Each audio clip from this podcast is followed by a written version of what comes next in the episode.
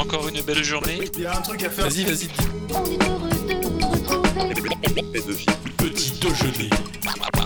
C'est le concept. Oh là. Aïe aïe aïe aïe aïe. Aïe aïe aïe. Bonjour à tous et bienvenue pour ce 26e et avant-dernier, non, avant-pénultième, je sais plus, euh, petit déjeuner de l'Euro 2021 puisque c'est bientôt la fin. On a à la fois euh, de la nostalgie et à la fois du plaisir de s'arrêter d'enregistrer tous les matins. Euh, et euh, pour vous, avant, je vais vous présenter les gens qui sont avec moi autour de mon bretzel matinal, puisqu'on a Cassendal, euh, l'allemand, qui est là. Bonjour, bonjour à tous. L'allemand René. C'est un drôle de mélange, mais ça, ça passe. Hmm.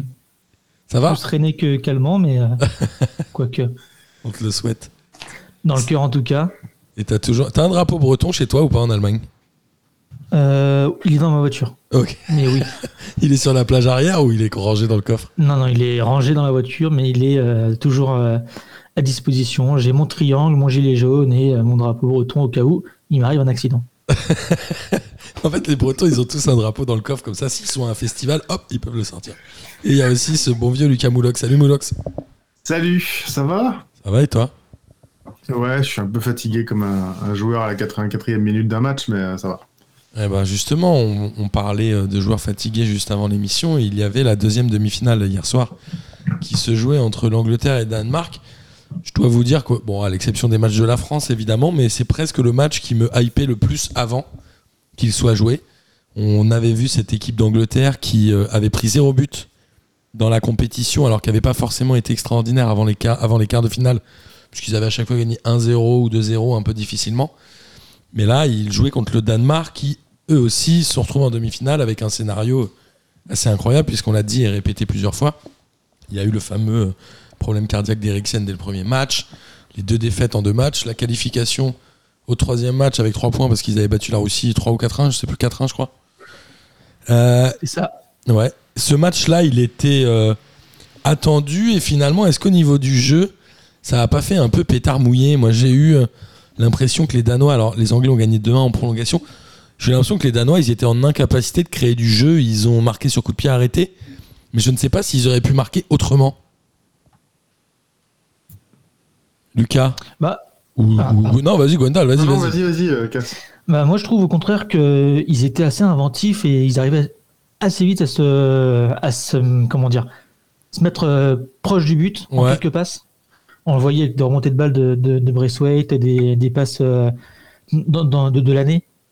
Ouais. Quand ils récupéraient la balle, ils se, pro- ils se projetaient très vite vers l'avant euh, avec un jeu au sol et euh, je trouvais que c'était assez intéressant. Mais ils n'ont pas eu énorme d'occasions quand même, non? Ils ont quoi? Ils ont quatre tirs cadrés? Ils ont été en effet, ils ont eu des situations. Moi j'ai trouvé que Braithwaite, que. Enfin j'avais l'image du Braithwaite toulousain qui était pas génial. Je l'avais pas vu quand il était. Il est allé où entre Toulouse et Barcelone à, à Alaves Non, il est allé où? Ouais, un truc comme ça. Il a fait, Ah ouais il a fait un club, un club espagnol entre les Ouais, deux. en direct, ouais. Et je l'ai trouvé assez technique finalement ce joueur. C'était presque celui qui avait euh, qui a été le, le- qui a le plus osé techniquement. On a vu un Dolberg qui était lui un peu fatigué, qui a pas réussi à faire grand chose. Cette équipe de, de Danemark, il y a évidemment deux excellents joueurs que sont Delaney, tu l'as cité, euh, Gwendal, et Melle, qui ont fait quand même un très bel euro. Mais voilà, j'ai été un peu déçu. Même la rentrée de Youssouf Poulsen, c'était quand même pas extraordinaire. Il est rentré pour rien faire quasiment. Je les ai trouvés un peu éteints, en tout cas en fin de match, non, Lucas? Ouais, mais justement, c'est ça qui est intéressant, c'est qu'ils ont fait des matchs avec pas mal de buts, avec des, buts, assez jolis, en plus construits et tout. Et finalement, c'est un peu symptomatique, c'est-à-dire que entre l'Angleterre et, euh, eux, sur le dernier match, ils marquent sur un, coup de pied. Et c'est d'ailleurs le seul coup de pied arrêté qui été marqué dans l'Euro euh, depuis le début. Le coup franc Seul- direct de Damsgaard, c'est le premier Ouais. C'est le tout premier, ouais. Et du coup, c'est assez symptomatique. Ah ouais. Je, trouve, je trouve que justement, la défense anglaise a réussi à tout repousser, a jamais subi euh, rien du tout, et ils prennent un but sur un coup de pied arrêté. Mais après, les Anglais, euh, qui avaient déjà la possession, qui devaient être à deux tiers de possession depuis le début du match, euh, ils ont décidé de pousser. Mais je, je trouve que, comme tu disais, pétard mouillé, c'est assez vrai parce que finalement, c'est un but contre son camp encore, euh, que, avec, le, avec ce but que l'Angleterre revient. Mais j'ai pas trouvé le match avec des occasions complètement folles. Et, euh, et comme je disais, à la 84e, c'est qu'à la fin du match, il n'y a aucune équipe qui veut pousser pour essayer de gagner le, le truc dans le temps réglementaire. Ils préfèrent faire une prolongation. Attendre la étonnant. Ouais, je suis d'accord. Après, les Anglais, euh, évidemment, ils ont quand même mieux joué. Tu l'as dit, Lucas, je crois qu'ils ont euh, autour de 60% de possession de balle. Ils ont quasiment 10 tirs cadrés. Côté danois, évidemment, une des satisfactions, c'est le fils de Schmeichel, Casper Schmeichel, qui a fait Ah ouais. super match. Super match. ouais.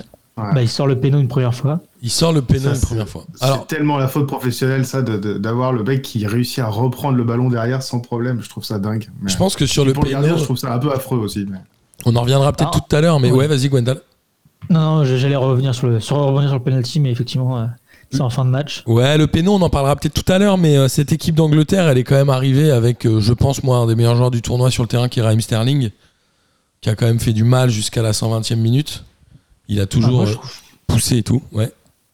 moi, je trouve qu'il a pas fait un match euh, extraordinaire. Je crois que je l'ai- noté. Euh, il est à l'origine, il est sur le- impliqué sur les deux buts. Mais au-delà de ça, il fait des remontées de balles assez dégueu, des contrôles manqués. Au début du match, il en met un dans- en touche, alors qu'il est tout seul pour, pour faire son contrôle. C'est pas celui qui m'a le plus, euh, franchement, euh, étonné sur le. Enfin, en tout cas, si, il m'a étonné, mais plutôt dans le mauvais. euh, Dans le mauvais sens. Mais il a fait une bonne compétition quand même. Mhm. Peut-être Ouais, sur ce mais c'est un match-là. la, de la poudre de Perlin Papin. C'est-à-dire que justement, il fait des remontées de balles à la 117ème. Il fait une remontée de balles où il, il dribble tout le monde. Il, va, il, il- il court à 32 km/h, je sais pas quoi. Mais finalement, ça sert à rien. Et puis, même à la toute fin du match, il tire dans les tribunes. Justement, je trouve qu'il est, c'est un peu surcoté parce que c'est un bon joueur, évidemment.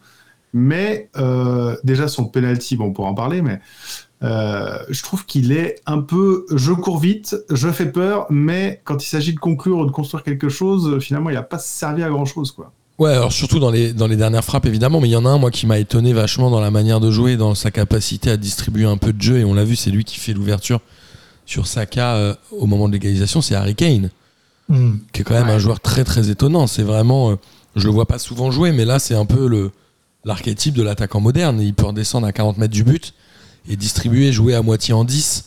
Sur, sa- enfin, la passe qu'il fait sur Saka sur le but, elle est extraordinaire. Ouais. Bah, effectivement, ce genre de remise, euh, on l'a déjà vu faire, euh, Kane. Mais euh, je pense que c'est d'abord dû à un problème technique, euh, tactique, pardon, où euh, Kane est obligé de revenir milieu de terrain, niveau de, limite entre ces deux défenseurs pour pouvoir récupérer les ballons, parce que sinon ils n'arrivent pas. Et euh, je, je pense qu'il y a un gros ressort dans, dans ce match, c'est euh, qu'à la 60e, euh, les Danois ils étaient un peu cuits ils après étaient farcis. pressé ouais. un peu tout le match, à la 60e, on, on sentait qu'ils avaient plus trop les gens pour, pour mettre en danger le- les, les Anglais. Et la bataille du milieu, elle a, été renversée à ce moment-là. Quoi. Ouais, les Danois, ils ont, ils ont un peu abandonné physiquement le match quand même à la fin, ma- malgré les cinq changements dans le temps réglementaire. Et le sixième, on voyait à la fin, les mecs, ils étaient quand même tous par terre, un peu fatigués. Mais je pense que cet euro, il a souvent. euh, il, a, il leur a pris un gros, influx nerveux et, et- et physique. Mais souvent, quand une équipe arrive un peu à un stade qu'elle n'attendait pas, elle finit par un peu s'effondrer, toujours en demi-finale. Ou... C'est toujours un peu difficile. Après, pour en revenir à l'Angleterre, on parlait de, de poudre de perlimpinpin. Moi, il y en a un, je comprends pas, c'est Jack Grealish. Je comprends pas qu'on fasse autant de Ouais. gorge chaude sur ce joueur-là. Si ce n'est qu'il a les, les Ouais. tibias baissés et une coupe de merde. Mais en vrai, c'est quand même pas un joueur extraordinaire, non, Cass? Bah, c'est le chouchou, ouais, j'ai du mal à comprendre pourquoi. Aston Villa. Je... Il joue à Aston Villa. bah, Il va aller à Manchester Ouais, non, mais City je- pour 100 millions d'euros, a priori. 100 millions. mais- A priori. Non, mais ouais, ouais, je, je comprends pas bien le. Bah, euh, comment dire, le, le- le fait qu'il soit anglais, ça fait beaucoup monter sa, sa cote. hein. C'est comme Pickford ou euh, Ouais. Maguire. Hein. Ouais, je suis d'accord. Le match qu'il fait Ouais, hier, ouais. euh, franchement, ça, ça vaut pas son prix. euh. Maguire, c'est quand même pas très, très, très, très fin. hein. Maguire, c'est un délire un peu. hein. Euh, bah, ni l'un ni l'autre, effectivement. Mais euh, mais il y a le Saka là qui a 19 ans, je crois, qui vient d'Arsenal. Moi, j'étais quand même étonné par cette équipe d'Angleterre que je trouve assez jeune et qui fait jouer les jeunes. On a parlé de Saka, mais il y a évidemment Phil Foden. Il y a euh, il y en a un autre, j'ai oublié son nom. Foden, par exemple, c'est pas, c'est pas mal, quoi. Foden, il a quoi 21 ans, je crois? Il a Ouais. joué que les deux premiers matchs. Il a quasiment pas joué dans les matchs suivants. Donc l'équipe d'Angleterre, elle a quand même un vrai réservoir. Après, euh, elle a ses cadres qui sont quand même plutôt des bons joueurs quand même. Moi, le milieu de terrain, Rice Phillips, je le trouve intéressant. Après, je les ai trouvés un peu fatigués quand même sur le match d'hier, mais je trouve que c'est quand même des bons milieux de terrain. Après, euh, ce fameux penalty dont on n'a pas encore parlé, il est quand même très litigieux, je trouve. Ouais. Je le trouve border D'accord. Enfin, parce que dans les ce 5 moment-là du minutes. match, Ouais. sur, une, pe- sur une faute qui est quand même vraiment pas évidente. Et puis en plus Sterling, euh, qui justement fait, fait souvent ça à City, qui se jette un petit peu. Je trouve ça un peu difficile. Moi, ce qui m'a dérangé, c'est que quelques secondes avant ou quelques minutes avant, il fait un peu la même chose sur. euh, comment il s'appelle ce, ce défenseur qui a la tête du méchant dans James Bond Ce défenseur d'amour. comment il s'appelle Westergaard Westergaard, Oui. ouais. Il, il- il essaye d'aller s'empaler dessus sur un truc et il réclame le penalty. Sur le but, il est à moitié en train de plonger en levant les bras. Genre, je me suis fait tacler par Simon Kerr. Comme ça, il se dit, si la balle, elle passe au-dessus, je pourrais avoir un Mhm. péno. Et il allait tellement, c'était sûr qu'il allait chercher un penalty, que là, il est vraiment, il est rentré dans la surface pour avoir ce penalty. Le contact de, est très léger quand même, hein. voire il n'existe pas, non, euh, Ouais, Cassendal il, il essaie de passer entre deux mecs qui font une tête de plus que lui, et puis il pousse le ballon un peu, et puis évidemment il se fait bloquer, quoi. Donc je trouve ça vraiment. euh, d'être de là à lui mettre un jaune pour simulation, euh, j'irai pas jusque-là, mais je trouve ça vraiment, vraiment tellement transparent. Et le contact est tellement pas violent. Enfin, tu vois, les, les mecs sont pas en train de tacler ni rien. hein. C'est juste ils mettent un peu le pied pour essayer de, de choper le ballon. Je trouve ça un peu difficile. Mais bon. T'en as pensé quoi, toi, Gwendal? Non, ça m'a pas trop euh, choqué pour être euh, tout à fait franc. Euh, bah, c'est vrai qu'il cherche le penalty, on l'a vu, vu plusieurs fois. Bah, Kane l'a fait aussi. Euh, bah après voilà, les, pour moi les, les défenseurs lui offrent cette opportunité-là, donc euh, il s'engouffre, il la, il la récupère. Donc ouais, c'est vrai que c'est généreux, mais euh, c'est pas forcément le, ce qui m'a choqué sur ce. sur Non, ce mais match. il siffle, c'est pas un scandale. Il siffle pas, c'est pas un c'est pas un scandale scandale. non plus, quoi. En, Euh, en revanche, ce qui est toujours chiant, c'est que l'arbitre le siffle tout de suite, et t'as encore la VAR où finalement le mec il regarde des images qui servent à rien et il confirme ce qu'il pense, tu vois. Bah, c'est normal à la rigueur que la VAR ne déjuge pas l'arbitre là-dessus, comme s'il Ouais, n'avait pas sifflé péno, il on l'a aurait peut-être pas déjugé. est complètement sûr. Non, mais s'il y avait. Ce qui, m'a saoulé avec la réalisation du match, bon après j'arrête, mais ce qui m'a saoulé avec la réalisation du match, c'est que tout le monde est là, bon, c'est quand même un moment hyper important du match. Et qu'est-ce qu'on a à l'image? On a la gueule des spectateurs qui sont oh là là, oh là là, je flippe. Et finalement, tu vois jamais l'arbitre qui choisit de confirmer le penalty ou de l'infirmer. Tu, tu, tu n'as pas l'image dans la réalisation. Donc en fait, t'as les mecs qui sont flippés, et puis là, t'as le commentateur qui fait Oh Pour là il y a bien penalty. Pour Et le ça, ça coup, euh, saoulé, parce que justement, t'aimerais savoir comment ça se déroule, qui parle avec qui, est-ce que l'arbitre est sûr, tu vois. Et ça, tu ne peux pas le voir. moi, pour le coup, j'ai trouvé au contraire euh, que c'était une bonne utilisation du VAR pour deux choses. La première, c'est que la décision de confirmer le péno a pas été très longue. En vrai, j'ai pas trouvé ça très long. Et la deuxième, c'est que le VAR, en gros, te dit il peut y avoir péno comme pas péno. L'arbitre siffle, je laisse le péno. Si l'arbitre n'avait pas sifflé, il aurait peut-être laissé le pas péno. Tu vois ce que je veux dire Mhm. Moi, je trouve que là, pour le coup, c'est une bonne utilisation du VAR. Bah, pour le coup, Ouais, je- moi qui suis contre la VAR, euh, je suis plutôt d'accord avec toi que là, la VAR a été plutôt bien gérée euh, sur cette compétition. Au contraire, du coup, comme tu disais, euh, Lucas, de, de la réalisation qui a été vraiment horrible, je trouve. ce- Ouais, c'est pas, c'est pas la même chose, les gars. On C'est peut pas la pas chose. Mais euh, c'est c'est ça participe aussi du scénario, tu vois, c'est la 104e minute quand même, tu vois, t'es juste avant la Ah. fin de la, de la première mi-temps, euh, Ça première participe à notre expérience de spectateur, en tout cas. C'est Ouais, D'ailleurs, la caméra est très très basse à Wembley, c'est chiant. C'est chiant, C'est bah, vraiment le, jeu à l'anglaise. À Munich aussi, hein, elle est comme ça, elle est un peu, C'est euh, un peu dure. à- Et a- après, il y a, euh, je pense que Schmeichel sur le péno, il fait quand même une erreur. C'est-à-dire qu'à mon sens, euh, au lieu de, d'essayer de la repousser, il essaye de la bloquer. Tout et c'est ça qui fait que ça Ah. remet dans le jeu Kane. À mon avis, s'il il cherche pas à l'arrêter, enfin à la bloquer dans les bras, mais à la repousser au loin, je suis sûr qu'il fait pas cette erreur et que le Bah, péno est pas marqué. En, fait, il y a deux choses. C'est que déjà, il, le, le penalty est pas tiré tout à fait à l'extérieur. Donc, du coup, il a, il a récupéré au niveau du, du torse, euh, Ouais. là, du torse. Du coup, c'est déjà plus, plus euh, difficile à contrôler. Enfin, ça dépend pour, pour qui. Mais euh, du coup, il essaie de, de la capter et euh, elle repart, du coup, parce qu'il il, il loupe sa captation, Ouais. dirais-je. Ouais, non, c'est vrai. C'est comme le c'est réalisateur. pas vraiment au milieu, c'est vraiment juste à côté du milieu, c'est pas très très bien tiré. Moi, je pense qu'il essaye trop de l'arrêter. ventre. Ça nous Il, essa- arrivé. il essaye de la bloquer dans les bras et c'est ça l'erreur qu'il fait, à mon avis. Vraiment. Mhm. Mais je pense que c'était difficile à repousser euh, correctement par rapport à, à la position du ballon. Oui. C'est-à-dire qu'en fait, il était tellement mal tiré que ça a permis à Kane d'avoir une deuxième occasion, c'est ça? Il était Hmm. tellement centré. Ouais, peut-être que Kane a fait exprès, hein, il tire sur le gardien et puis après il se dit hop, comme ça je fais une petite piche. Après, si c'était parti du mauvais côté, on aurait dit il est, non, il est bien tiré, mais euh, Ouais. Ouais, c'est sûr. Après, c'est euh, comme le, les penalty Italie-Espagne. Il y en a t'as un Espagnol qui tire euh, tout doucement pour faire genre je fais le petit malin, et puis l'Italie se qualifie avec le même penalty. Je trouvais ça drôle, quoi.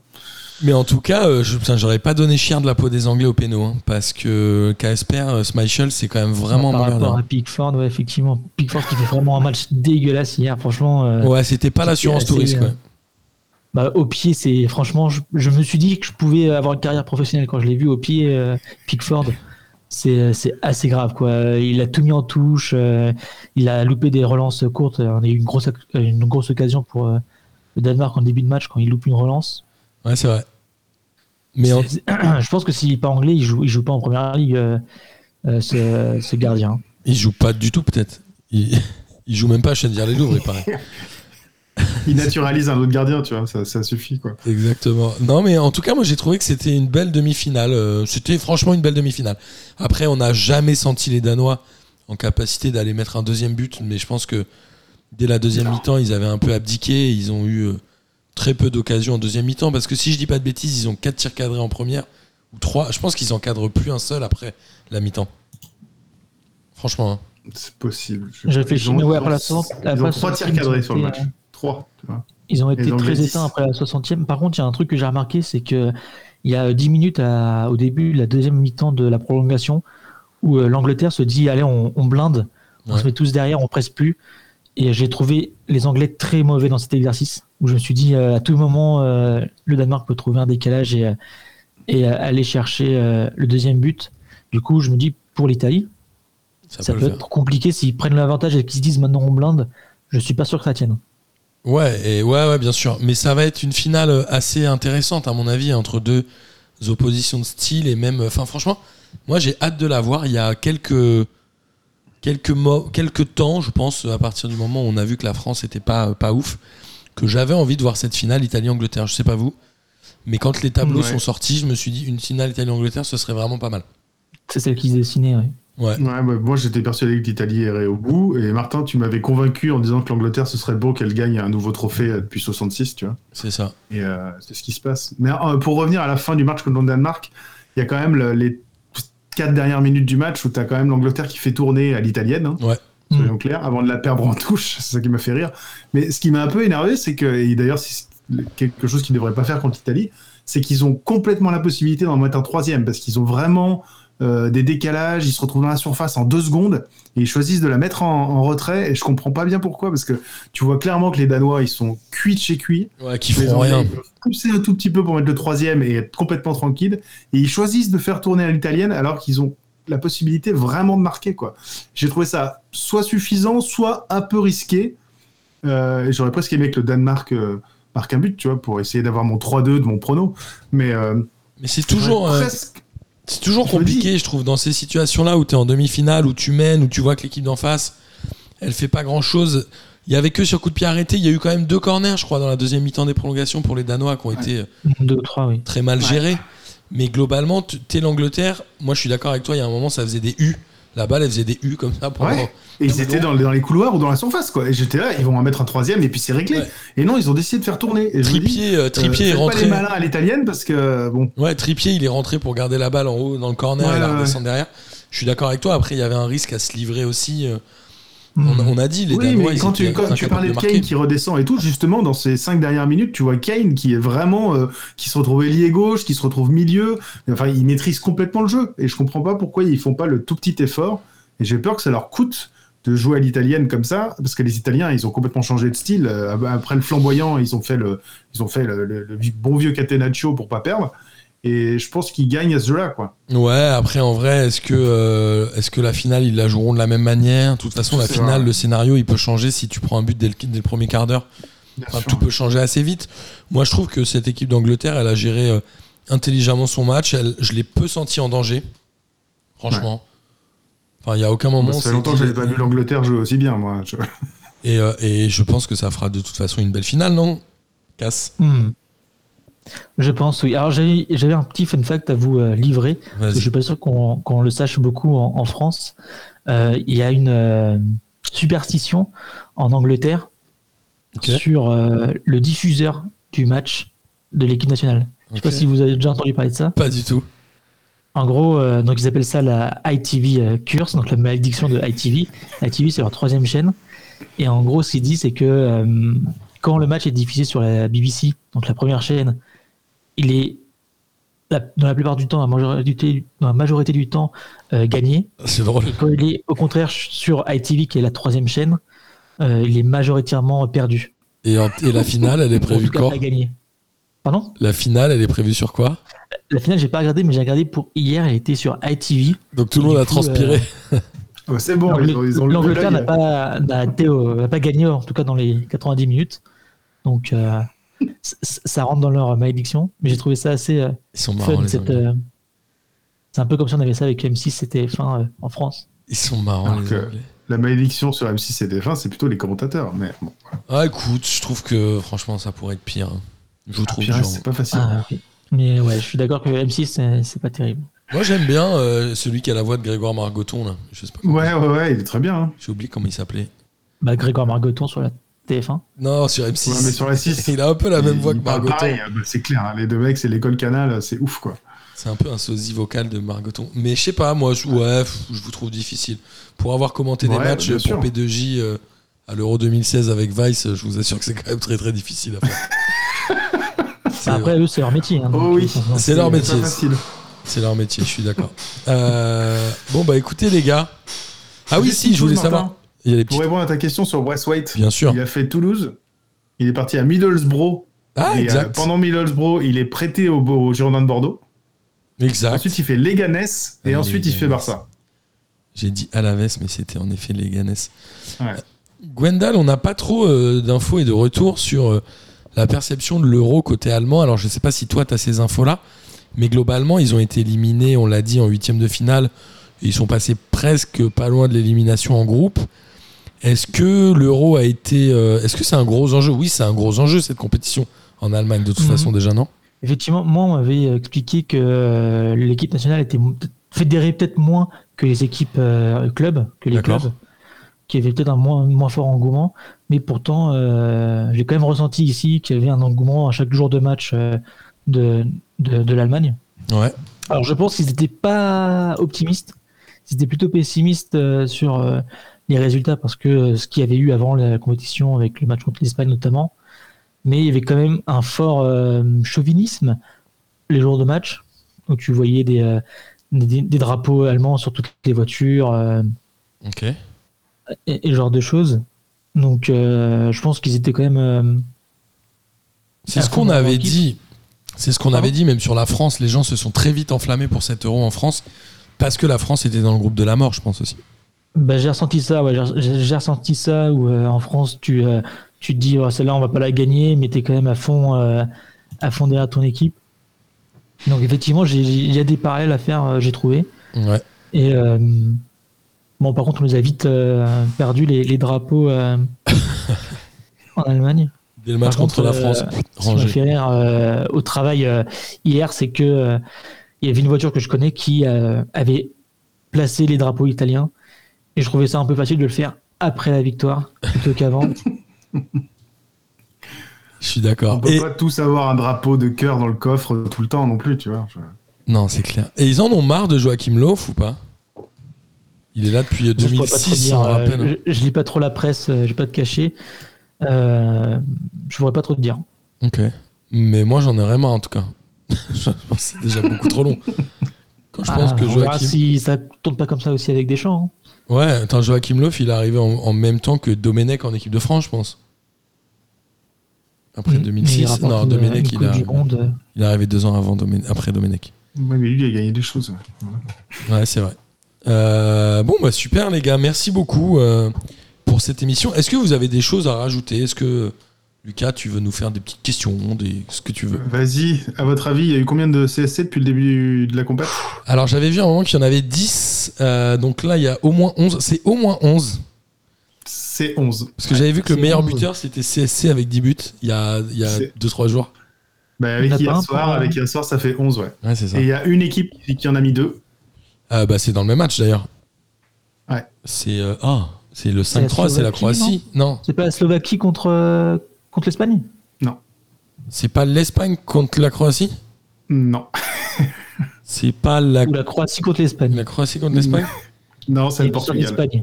Ah bah oui, Ah contre contre l'Allemagne, Oui, oui, oui, Oh, c'est le oui. Portugal. évidemment. Euh, Est-ce que vous savez le, le nombre de pénalties qui ont été de pénalties, hein, pas de tir au but, le pénalty qui ont été marqués Il y a eu 16 pénalties qui ont été euh, qui ont été sifflés. Ouais. Et combien qui ont été marqués Bah, déjà 3, contre, euh, entre la France et le Portugal. Il y a celui de Kane qui est raté, il est considéré comme raté, évidemment, celui de Kane. Ouais. On est d'accord. Oui. Euh, Moi j'ai en tête deux perdus, deux ratés et trois euh, réussis déjà. Moi, je dirais qu'à la base, c'est 75% de réussite. Vous connaissez ce chiffre-là que je Ouais. répète régulièrement, mais je pense que cet euro, il y en a eu beaucoup. Moi, je dirais que c'est 60% de réussite seulement. Donc, je dirais que sur les 16, t'as dit, je pense qu'il y en a 10 qui ont été mis. Moi je dirais plus. C'est 9 qui sont marqués seulement. Ah. Ça fait 56%. Ah, c'est faible. J'étais pas mal avec les 60. hein. Ah, J'aurais pu mal, gagner la. Ligue des questions spéciale euro. Vas-y, quoi d'autre Encore une dernière. Vas-y, une dernière question. Quel, qui, enfin, quelle équipe ou qui, hein, le joueur, a marqué le but le plus tardif en comptant les pro- prolongations? D'ailleurs, 120 plus 3, je crois. Ah, bah, c'est. euh, c'est euh, ah, bah, c'est là, il y a pas longtemps. Attends, donne-moi une seconde. C'est pas au moment où Kane marque? Non, Ah non, c'est Kane, il marque un, un 104. espagnol. Non, Bah t'as dit Mm. 103 non? 120. Non, non, non, là, c'est 120 avec plus les prolongations. C'est 120 plus 3, je crois. Ah 120 plus Ou 3. 100 ou 120 plus 1. 120 plus 1 ou 120 plus 3. Euh, mais oui, mais je sais qui c'est. Ah, ça m'énerve. C'est pas un gros, gros match. hein. Mais. euh, Ah, c'est les, Je- les ouais. Suisses. Comment? Je c'est pense les- que c'est pas l'Italie quand ils vont en prolongation sur le premier match. C'est les Suisses, Non? non Non. Les Suisses, ils marquent jamais. Euh, c'est- Putain, mais je le sais, ça m'énerve. Moi, je l'ai vu en direct. Ah mais non, je suis bête. ouf. Je suis bête. C'est euh, contre, euh, c'est la Suède. L'Ukraine contre la Suède, il me semble. Ah oui, c'est ça. C'est- ouais, Dovbik pour l'Ukraine contre la Suède. Dovbik. En plus, un but, un but décisif en plus. Et c'était un peu. de- Ouais, c'est un but décisif. ouais. Donc ça, c'était génial. Euh, allez, j'ai deux questions encore. Vas-y. Quelle organisation soutenait l'homme qui a failli se cracher en ULM juste avant le match France-Allemagne? Ah ouais, je l'ai vu, mais je- ça, me, je- ça me reviendra pas. Quelle C'est pas- organisation Ah mais c'est pas, c'est pas Greenpeace. euh, C'est Greenpeace, exactement. Allez, dernière question, une petite question euh, géopolitique. Ouais. Ah, j'en ai, j'en ai une autre encore qui est géniale. Pourquoi, attention, l'arrête faut plus, le on en a pour deux heures. Le maillot de l'Ukraine a été critiqué au début de la compétition? Parce qu'il y avait la Crimée dessus. Alors, non. Il y avait la carte de la Crimée, effectivement, qui, fait, qui, qui a été annexée par la Russie en 2014. Parce qu'il est chum. Mais c'est pas pour la carte que la, la l'UEFA a gueulé, parce qu'en fait, eux, ils reconnaissent les, les frontières de l'ONU, l'UEFA, donc ils ont dit non, non, les, les frontières, on n'a rien à dire là-dessus.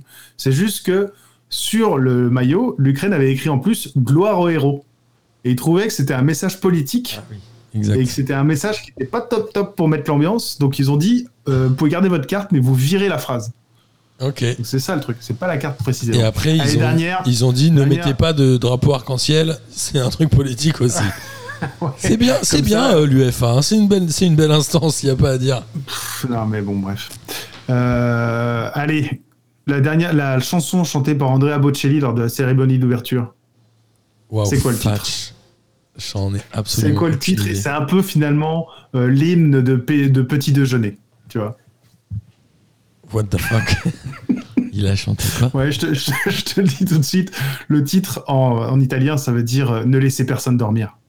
Ah, non, non lasciare persone dormire. Nessuno Un truc comme dorma, ça. ça veut dire ne laissez personne dormir. C'est un, peu- un peu comme petit déjeuner. Mais vraiment, il... mais c'était, mais qui a vu Vous avez vu la cérémonie d'ouverture? Moi, j'avoue, je l'ai pas regardé. Pas du tout. Bien sûr que non.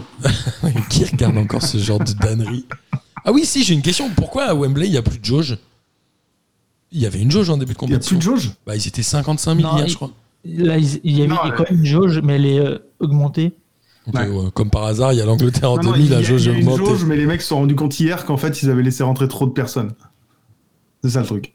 Ah bon? Ah bon? Ah ouais, ouais, c'était, euh, je crois qu'ils étaient à 55 000 la jauge. Bah, moi, j'ai compris qu'ils étaient finalement, 55 000 euh, mec, à la euh, fin, ils se sont dit, ah, on est plutôt à 66, une connerie comme ça. Mais comment ça, comment ça, ils, ils laissent rentrer C'est pas, euh, c'est pas un square, c'est pas genre tu rentres comme ça. Ils vendent des billets non, quand même. mais parce que c'est à Wembley et c'est l'Angleterre, mec. Et je pense que les gars, ils ont dû fermer les yeux sur, euh, sur euh, ce qui s'est passé. Et en plus, euh, c'est pas comme si en ce moment, en Angleterre, c'était un peu la merde niveau variant euh, Delta, tout ça. Donc je pense que ça va bien foutre la merde. Tu vois, 64 950 hier. Ouais, c'est ce que j'avais entendu. Et la finale, ça va être pareil. J'espère, remarque, c'était bien quand même hier l'ambiance. Oui, c'était bien, mais Après, sanitairement, euh, sanitairement, tu peux pas dire oui, on va faire un championnat, euh, une compétition sanitairement, on va respecter les trucs et tout. Alors et déjà, tu ne peux euh, pas dire le mot sanitairement, déjà. Tu ne peux pas dire ce mot-là. Il est horrible. Comment? Tu ne peux pas dire le mot sanitairement. Déjà, c'est Ouais, interdit. bon. Ça va, on n'a pas dit, on n'a pas dit un match en présentiel, tu vois. Ouais, on on va pas jusque là. Alors que moi, je le fais encore au boulot avec des réunions. Est-ce que cette réunion est en présentiel ou en visio? Quel enfer. C'est toi qui devrais avoir honte. Et j'ai un peu honte parfois de moi. Je dois le dire. je vous dirai pas toujours à, à cause de quoi. Ça m'arrive d'avoir honte de moi. Euh, en tout cas, les gars, merci beaucoup. C'était un plaisir de faire cette émission avec vous. Mine de rien, on aura un petit peu de nostalgie quand même hein, que les petits déjeuners s'arrêtent, puisqu'on aime bien se voir le matin avant d'aller au boulot. Et je vous embrasse et puis je vous dis à dimanche. Ah, on fait un gros. On a deux jours d'arrêt. On reprend Ouais, dimanche et la pause. dernière émission lundi. Gwendal, tu viens évidemment quand tu veux. ça marche. Ça fait un peu. Moi, j'ai une dernière question, Martin. Oui. Ah. Si jamais il y a une compète qui se fait dans un pays euh, en Asie, tu vois, est-ce que tu feras des P2J du soir? Tu vois, faudra trouver petit de petit de dîner. Alors, on, j'en discutais avec un auditeur, je crois que c'est Adrien, mais je suis plus sûr et que je m'excuse si c'est pas Adrien. Mais on parlait de la Coupe du Monde au Qatar, qu'on réfléchit à boycotter et on voulait faire des émissions qui s'appelaient Pas de J. et on parlerait de tout sauf de foot.